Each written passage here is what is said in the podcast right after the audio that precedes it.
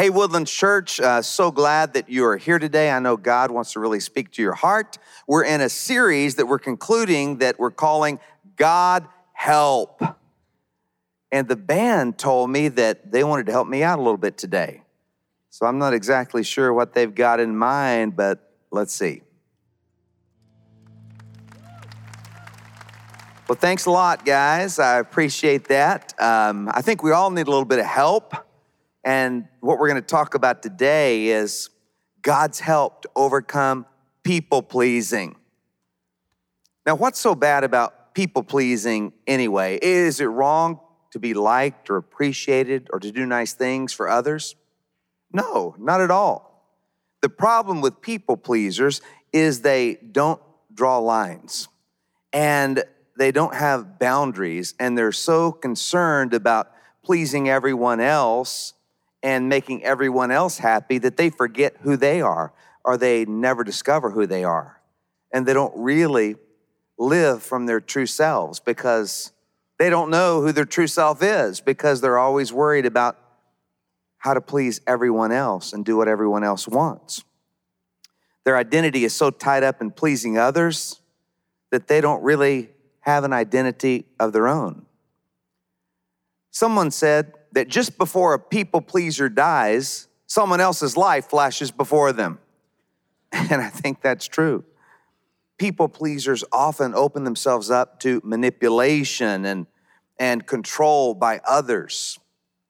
By the way, you know what happens when an enabling people pleaser meets an insensitive controller? They get married. That's what happens.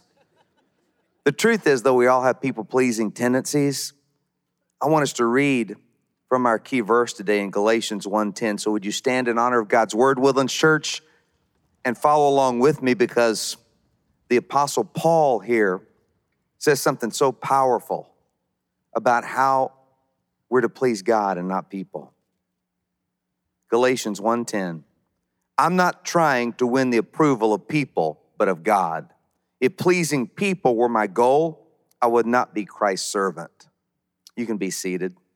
Paul said, My whole goal in life is to please God. If I were trying to please people, then I can't really please God.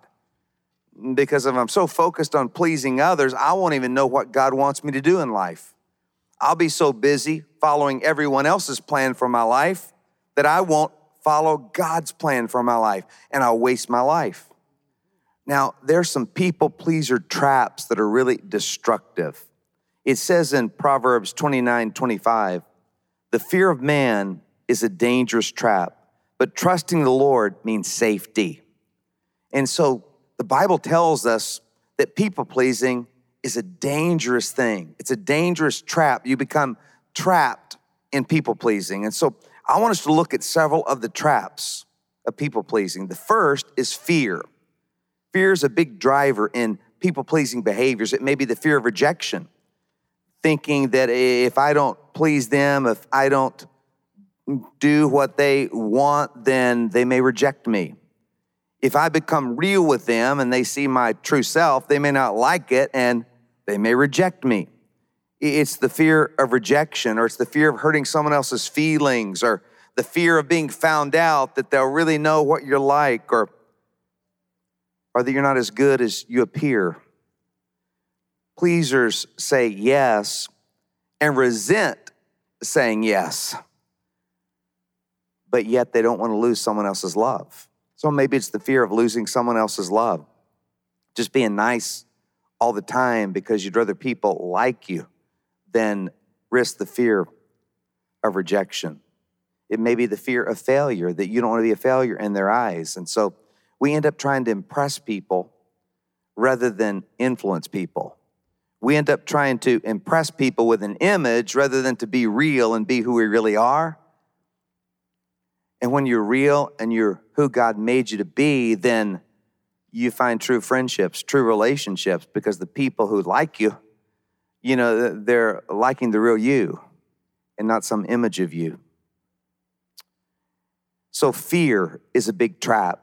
We become trapped by fear, and fear is the opposite of love. You know, a lot of people think fear is the opposite of faith, but it's not. It's the opposite of love. It says in 1 John 4:18, there's no fear in love, but perfect love drives out fear, because fear has to do with punishment. The one who fears is not made perfect in love. And so when we have fear and trying to, you know, please people or just be nice and not rock the boat, when we're trying to please other people, many times it's because of fear and it's not because of love. We miss out on love because of fear. We don't love people when we try to please them. That's not loving. You know, sometimes loving someone means telling them something they don't want to hear. And so when we're people pleasing, trying to do what we think someone else wants us to do, we're not really thinking about that other person. We're thinking about what they're thinking about us. And that's selfishness. Really, it comes down to selfishness. That's why it's the opposite of love, because trying to please someone else is not really thinking about them at all. You're thinking about how they think about you. And it's really a selfishness, it's an inward focus. And when you begin to glimpse a little bit of God's love for you and you focus on God's love for you, it sets you free from the fear of other people. Because you know the God of the universe loves you. You know the God of the universe created you for a purpose and he loved you so much that he died for you. Your self-esteem issues were settled on the cross. And so you don't have to worry about what anyone else thinks about you. You just look into the eyes of the only one who matters, that audience of one. Well, fear is a real trap in people pleasing. The next trap is conflict avoidance. Conflict avoidance, trying to avoid conflict at all costs, not wanting to rock the boat. And uh, people who are trapped by this conflict avoidance and people pleasing buy in to the lie that all conflict is bad. Anytime there's conflict, anytime there's an argument, Anytime there's a confrontation, that's got to be a bad thing. That's a destructive thing. You want to avoid that at all costs. And it's really just the opposite. You can't have real and loving relationships without some conflict. Because if you really love someone, you're going to be your true self. And so you're going to share your true feelings. And when you share your true feelings, it causes conflict in a marriage relationship. When two people share their true feelings, there's going to be some conflict you know, if there's no conflict in a marriage relationship, it means somebody is just people pleasing, and eventually that's going to blow up. And so, whenever we avoid conflict, to have peace at all costs, to not rock the boat, it keeps relationships on a, shallow level. Because the only way you can go deeper in a relationship is to have some conflict and then work through the conflict.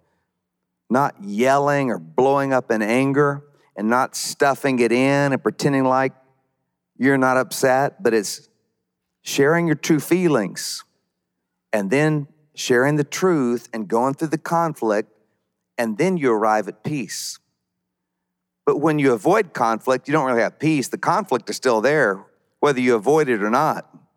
Peace is not achieved through conflict avoidance.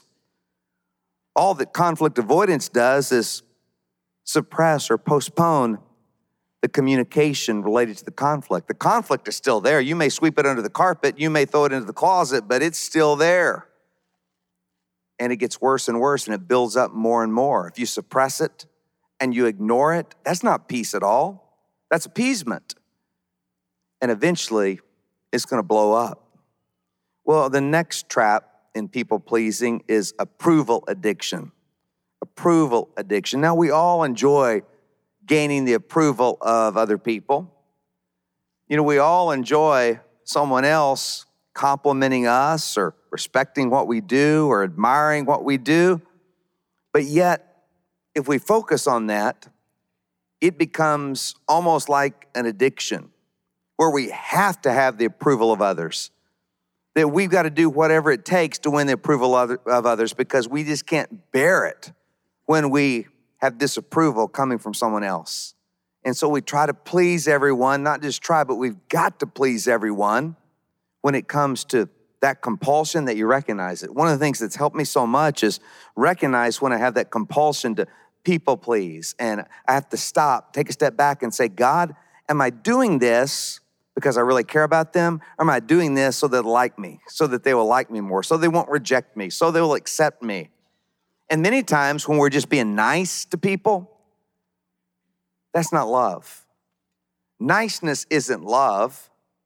It's good to be nice instead of being mean, that's for sure, but sometimes we're just nice when we should be truthful, and it will cause conflict. Um, people always think of Jesus as nice. I want you to know the people that ran into Jesus 2,000 years ago didn't think that he would be described as nice. Sure, he's loving, but walking into the presence of the Son of God was like walking into a hurricane. He was going to tell you the truth in love. You know, he, he wasn't going to try to win your approval, but he was going to love you in truth. And so our goal is not to be nice as Christ followers. We're to be kind, the Bible says. And kind is love in action, whatever it takes to love someone else. And sometimes that means truth that offends them, truth that they don't want to hear because you love them enough to tell them the truth. And I want you to know, managers, you know, in the workplace, it's real important to be truthful with the people who work for you. It's real important to tell them the truth so that they can become all that they can be. It's so important to be totally gut level and truthful because that's the only way you develop trust. Truth and trust go together. And so, if on your team everyone could be truthful and say, I don't like that idea, and you in a closed room, you start being able to share your true feelings and it's not squashed, then you can come to the place where you, when you walk out of the room, there's trust. There's trust. And so you've got to be able to tell the truth so that you can develop trust. But if we're not careful, all these things turn into a people pleasing addiction where it just becomes our natural default. That if we're not really in tune with the Lord or centered in the Lord, all of a sudden we find ourselves people pleasing and getting into all kinds of trouble. But the next trap of people pleasing is guilt. Many people pleasers constantly giving and doing for everyone else do it out of a little bit of guilt. They're doing it to feel better about themselves because of the guilt that they carry, that they're not good enough, that they don't measure up. And so the more good things they do for other people, it makes them feel a little better about themselves. But the Bible tells us that guilt is unnecessary. It's not what you do for God that makes him love you, it's what he did for you on the cross. It's not what you do for others that gain their love, it's who you are. Now, we're to do things and acts of kindness, but you ought to check yourself. Am I doing this to make myself feel better or because I'm trying to help them? And sometimes we do nice things for others because we want to get attention. We want everybody around us to think, wow, we're really nice. They're so kind. We don't mind other people hearing about our the nice things that we do. But are we doing that because we really love them and we really care about them? Guilt is another trap of people pleasing.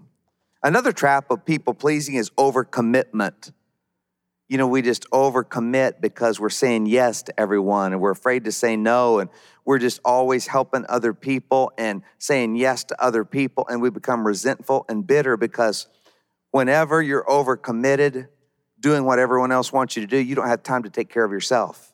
There's no soul care for yourself. And what you end up doing is, is becoming resentful because you're doing everything for everyone else, but you don't even really know what you want, who you are.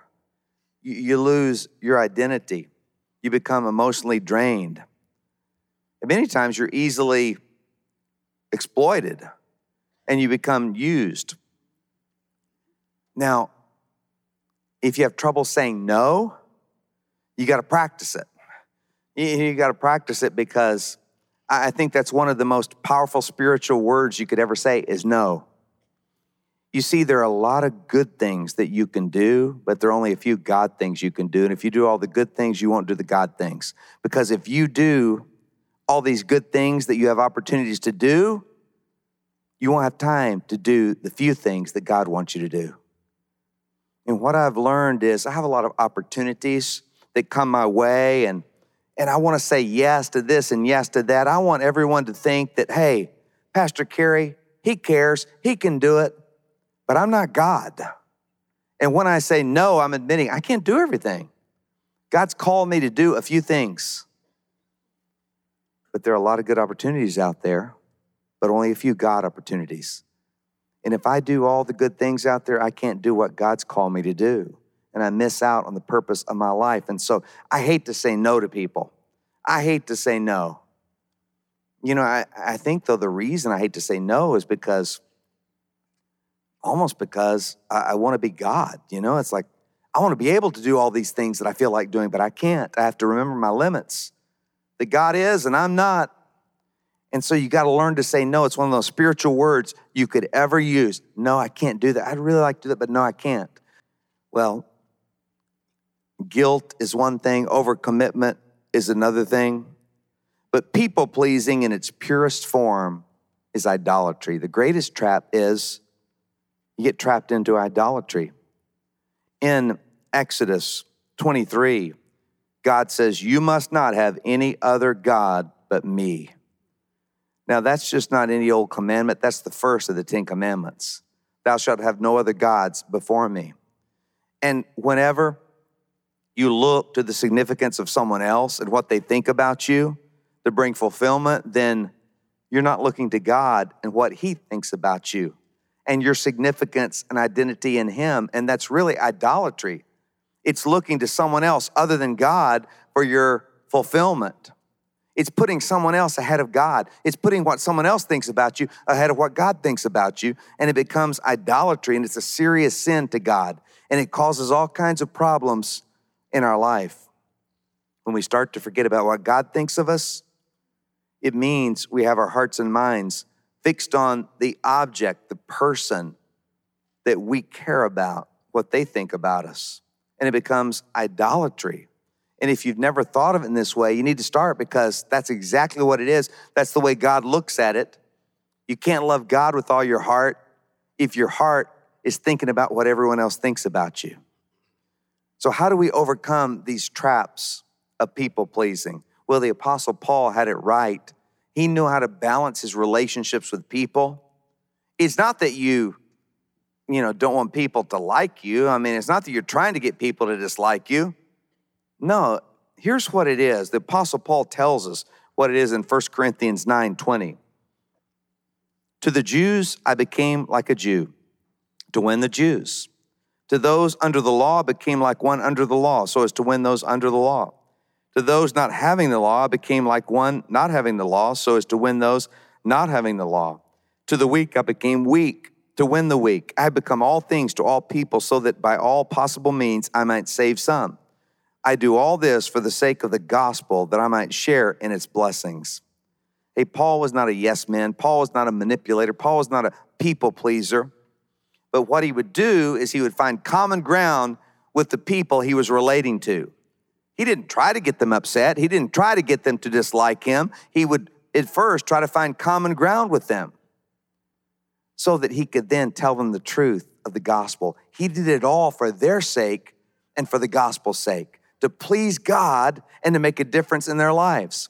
And so he's hanging out with the Jews. He becomes like them and he begins to share with them the gospel of Jesus Christ. You know, he would get right into the lives of whoever he cared about, whoever he was with, and he would show them, I care about you, but then he would tell them the truth. Now, many times it would make them hate him. He would share the truth in love, and they would kick him out, or they would be, he was beaten many times in prison for just sharing the love of Christ and the truth. But it wasn't about trying to win their approval, it was about trying to win them to Christ because he cared about them, he loved them. It wasn't about what they thought about him, it was that he loved them and wanted them to experience what he had. And so it's not that you go out getting people to dislike you or try to do things that make people dislike you or always saying controversial things that get people to be upset about you. No, it's caring about people enough to try to find a common bond with them and yet share the truth with them in love in order to bring them to Christ, to help them grow in Christ, to encourage them in Christ. It's always about pleasing God rather than pleasing people, it's always about loving people. And so, people pleasing is a trap. So, let me just share with you two things on how you live for an audience of one, because that's what it comes down to. If you really want to have fulfillment, if you really want to have peace, if you really don't want to be worn out and exhausted dancing to everyone else's tune, but you want to follow what God has for you and not miss out on His purpose for your life and not come to the end of your life and realize you wasted it trying to please everyone else who didn't even care about you, then you've got to do these two things. First, you must decrease your focus on what the people around you think about you. You've got to really diminish your focus on what people are thinking about you. That is, you've got to make people smaller because a people pleaser makes people big and God small. You're really focused on what people think rather than what God thinks, and your God becomes really small. But we have a great God who created the universe, and He loves you, and that should settle everything. Paul said in 1 Corinthians 4 3, but with me it is a very small thing that I should be judged by you or by a human court. In fact, I do not even judge myself. You, you, see, people were comparing Paul to another preacher, Apollos, and some were going, I really like Apollos, you know?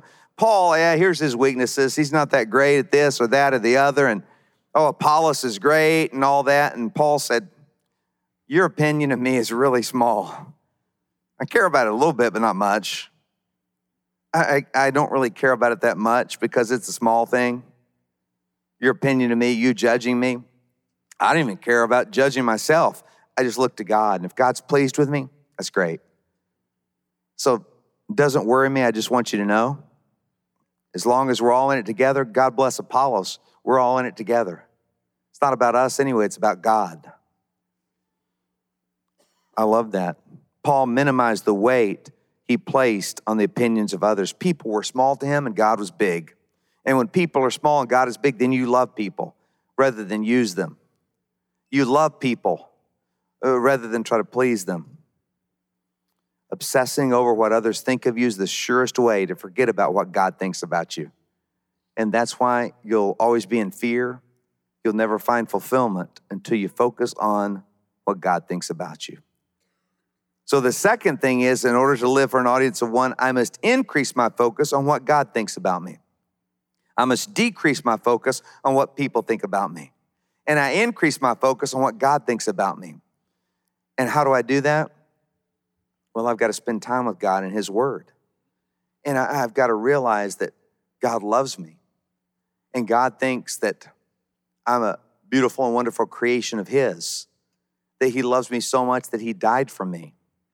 And God wants you to look to Him and His approval, that audience of one, because if you get your eyes off everyone else and you look to Him, you'll see that love in His eyes and that smile on His face, because when you take a step toward Him, it pleases Him. When you take another step toward Him, it pleases Him. And it's not about where you are, it's about where you're headed. I mean, whatever age you are in Christ, if you've been a believer for two months, then he doesn't expect you to act like you've been a believer for 10 years. But he wants you to take those steps of faith. And I think it's really important for us to realize that whenever we step in faith toward God, then he's pleased. Then he's pleased. And when we look at him, we see reflected back through his eyes who we are in Christ, totally loved, totally accepted, totally righteous in Christ. And then we can ask him, God, are you pleased with my life today? God, what do you want me to do today? I want to obey you. I want to please you. By the end of the day, I want to look back and say, you know what? I wasn't trying to please anyone else, but I pleased God. I may look back and say, I didn't please anybody else, but I pleased God today. Instead of I pleased a lot of people, but I didn't please God. I didn't do what God called me to do. Jesus Christ always pleased his Father. That's why he did what he did, because he was pleasing the Father. And in Matthew 3 16, it says, As soon as Jesus was baptized, he went up out of the water. At that moment, heaven was opened, and he saw the Spirit of God descending like a dove and alighting him. And a voice from heaven said, This is my Son, whom I love. With him I am well pleased. So Jesus followed his Father God's command and was baptized by John in the river to obey his Father and God said, This is my son with whom I am well pleased. I am pleased. And by the way, we're having our big super summer baptism next weekend.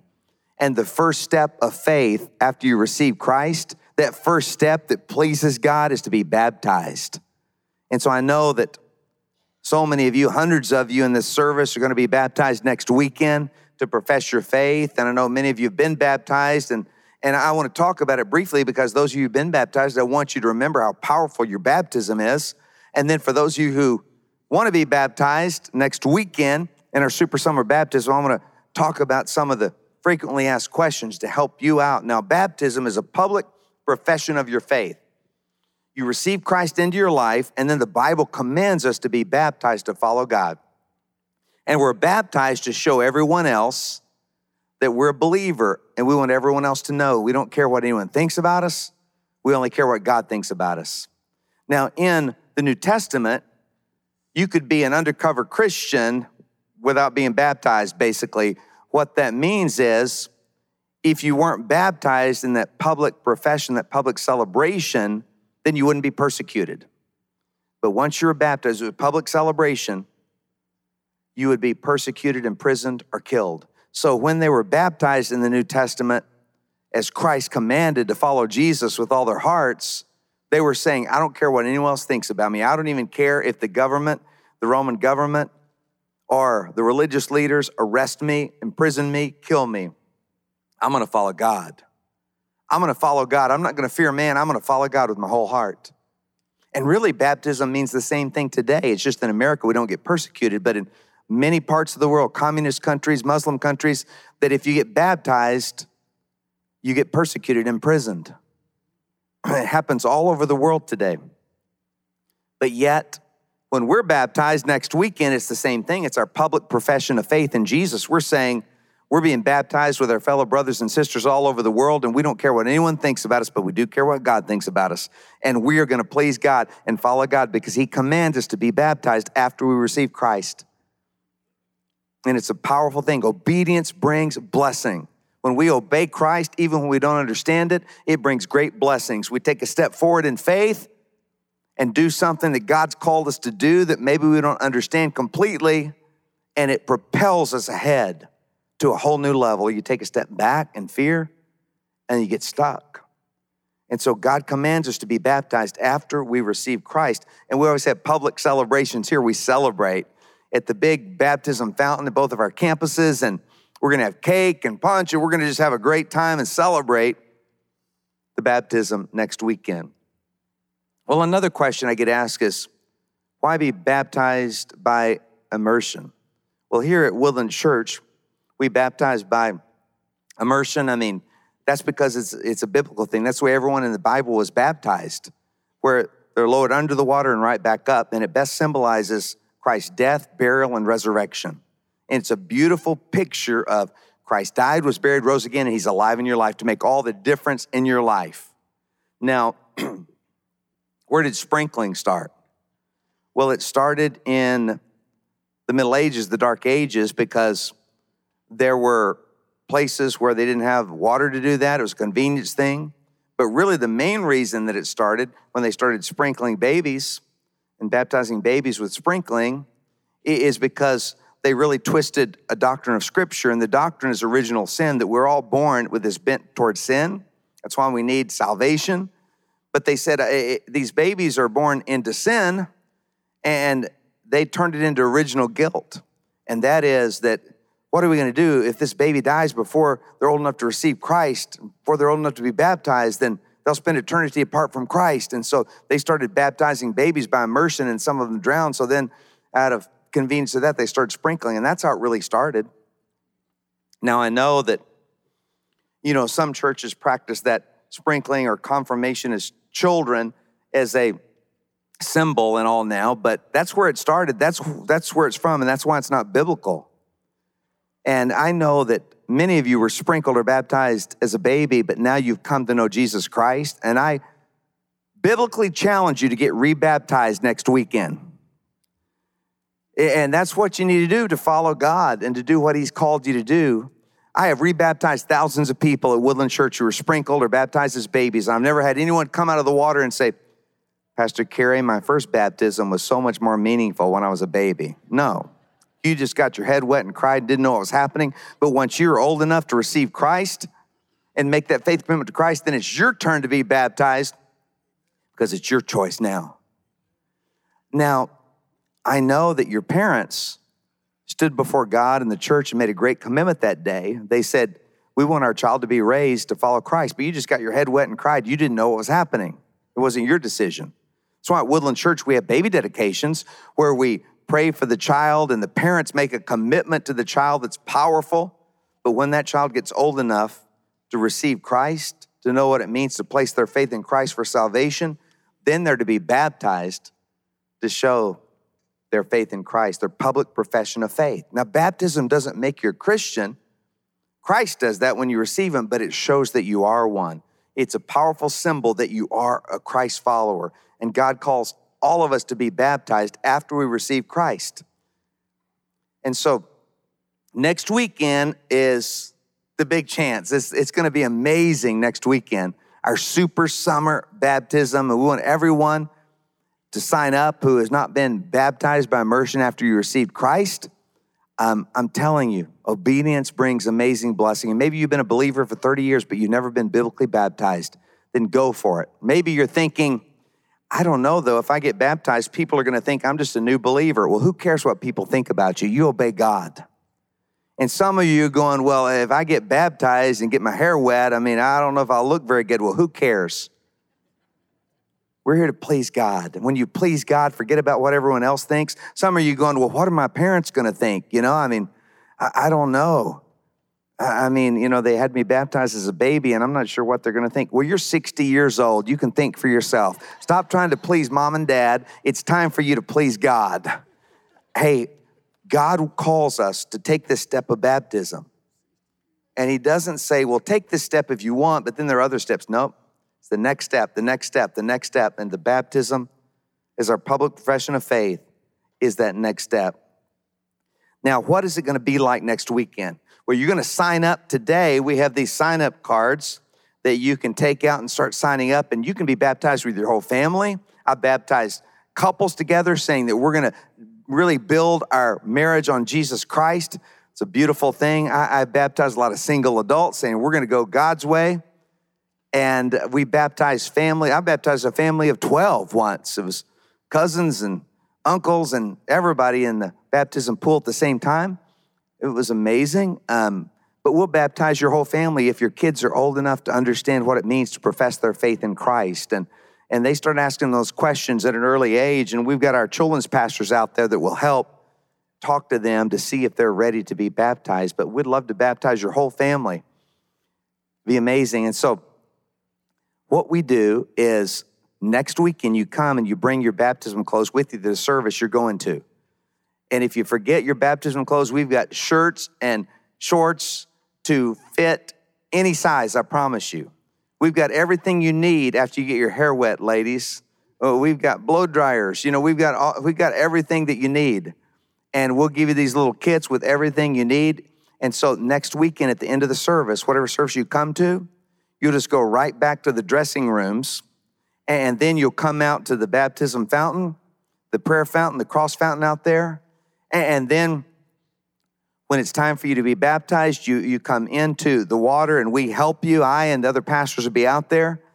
And then we briefly lower you under the water and right back up. It's as simple as that. And You can hold your nose.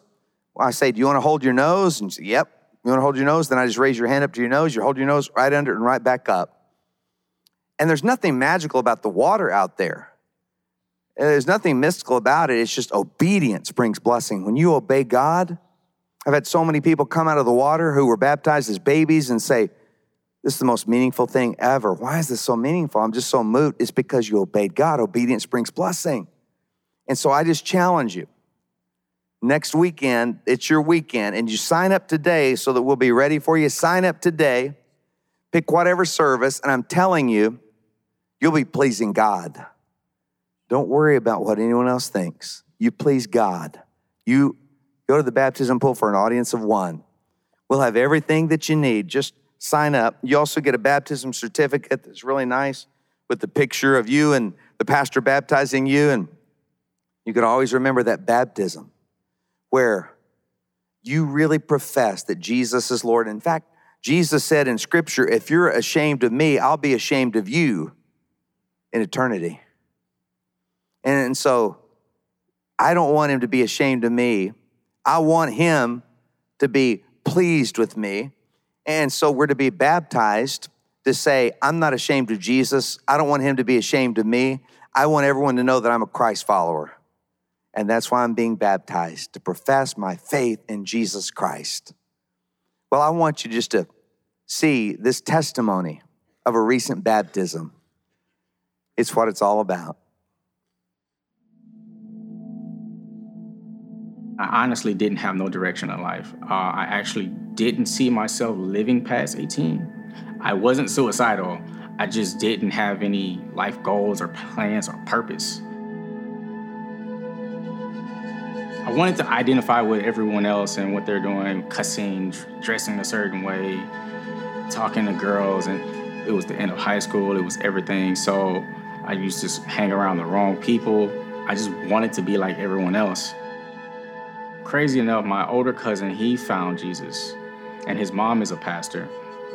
And so I thought it was a phase. So he started, you know, we hanged out all the time. Um, and it started to feel weird because we didn't have the conversations we used to have. I started living with my cousins, and being in that environment, it was just different. You, I seen that you didn't have to be this super uptight Christian to be a Christian. I didn't have to wear a suit. Like, I, I hate suits to this day because I literally thought that was the wedge between me and God. God set me aside with my cousins for that amount of time and just basically cultivate me in His Word and around His people. And that's ultimately how I fell in love with Jesus. I wanted to get baptized again. I was baptized like at seven or eight. There at that church, you could not uh, participate in the in the cracker and juice communion if you didn't get baptized, and I, I felt left out. So I wanted to fit in, and so I just wanted the the crackers and juice just to just to fit in with the rest of everyone else. I didn't really understand the reason. Got dipped, and I was okay with it. I wanted to identify with Christ. So basically, that's what baptism is: is to identify with Christ and His and His burial and resurrection. So this time around, I knew I when I got baptized, it was for the wrong reason. This time, I wanted the world to know that Jesus is my Lord and Savior, and this is this is the bond we have, and it's nothing's coming in, in between it. Just to identify with Christ in baptism, death, burial, and resurrection, it's an act of obedience, and and you never know what God will do with act of obedience. You never know.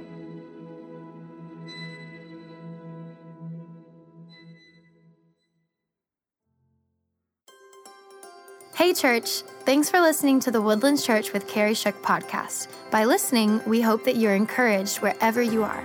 If you haven't already, we'd love for you to subscribe to our podcast so that you can get the latest messages each week. For more information on Woodlands Church, check out the description for a link to our website and how to connect with us. We hope you have a great week.